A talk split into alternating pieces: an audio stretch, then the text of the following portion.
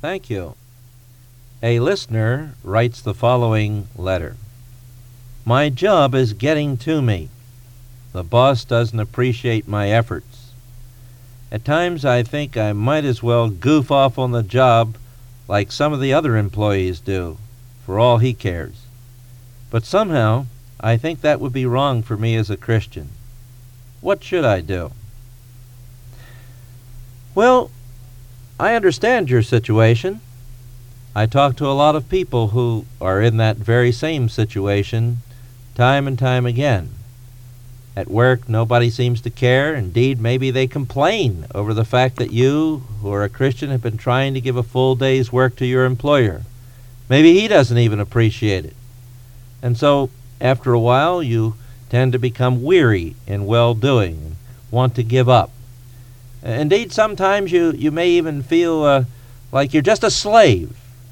You know, that pretty well expresses it. You know, uh, for all that anybody cares, here I am just slaving away at the same old thing day after day, week after week, year after year. Nobody cares, nobody appreciates, nobody ever says a kind word. What's the use after all? Why not just loaf and goof off like everybody else down at work? Well, I can understand that, as I say. And the Bible understands that because it speaks to that very question. You, you do kind of feel like a slave, don't you? That's just the way to describe it. Well, then let's listen to what God says to slaves.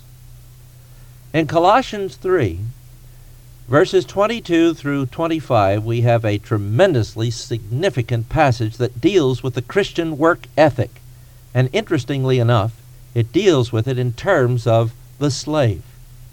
Listen to what he says Slaves, in all things obey those who are your masters on earth, not with external service, as those who merely please men, but with sincerity of heart, fearing the Lord.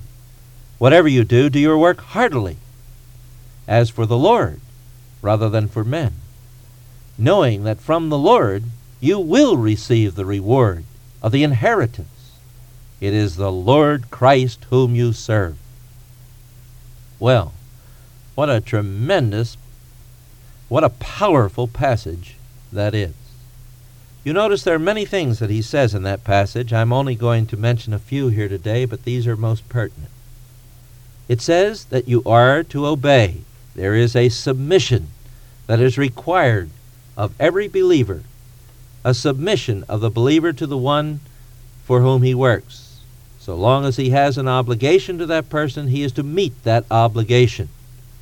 And he is not to do it merely in a way that uh, pleases men, that is, with external service, as it says in verse 22.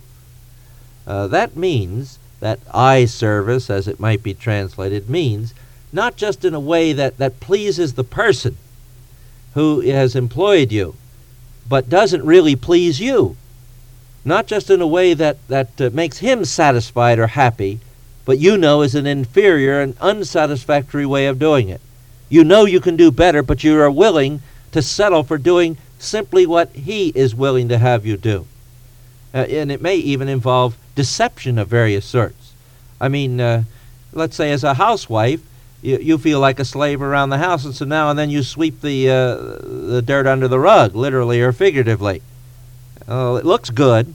On the outside, everybody says, uh, oh, what a beautiful house, but you know there's a pile of dirt under the rug. You know that you've cut the corners. You know you haven't done the job properly. Well, that's what he's talking about in any job, any work that you're doing. Doing it in a way that you know is satisfactory, something that comes from your heart, sincerity of heart. You know down inside that you have done the job that you ought to do. Why? Why should you work that way? Why should you do more than the person next to you does who sweeps it under the rug and doesn't care? Well, because, as he says in verse 22, you are to fear the Lord. You're to respect him in your work. You see, what he says in verse 23 is this whatever you do, do your work heartily as for the Lord rather than for men. It doesn't matter, you see, what your boss really says or thinks. It doesn't matter what your husband says or thinks in the final analysis. The only thing that really matters is what the Lord says and thinks. You don't really work for that boss, that employer, that nasty person perhaps down at work who never cares, who never gives you a word of appreciation. That really doesn't matter. You work for the Lord.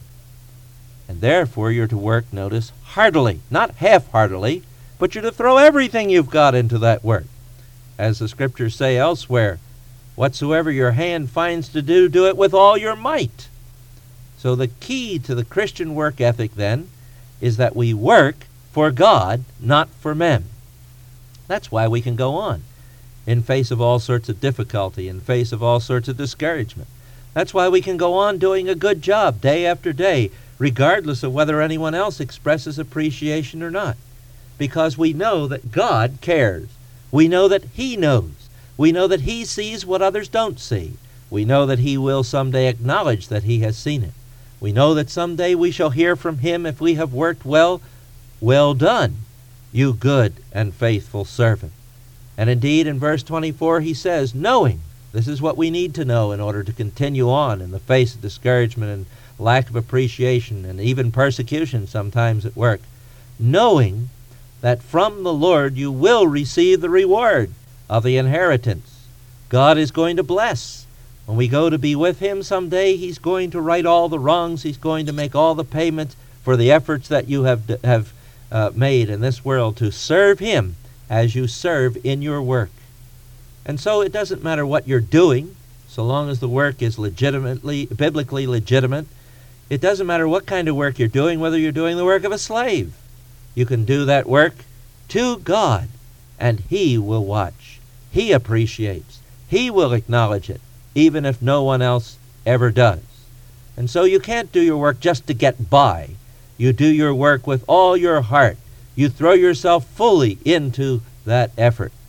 And then to sum it all up in the great phrase that really puts it all in just one little key sentence, a phrase that every Christian ought to remember and repeat. He ought to memorize and repeat day after day as he goes to work a phrase that will lift his spirits, a phrase that will spur him on in times of difficulty.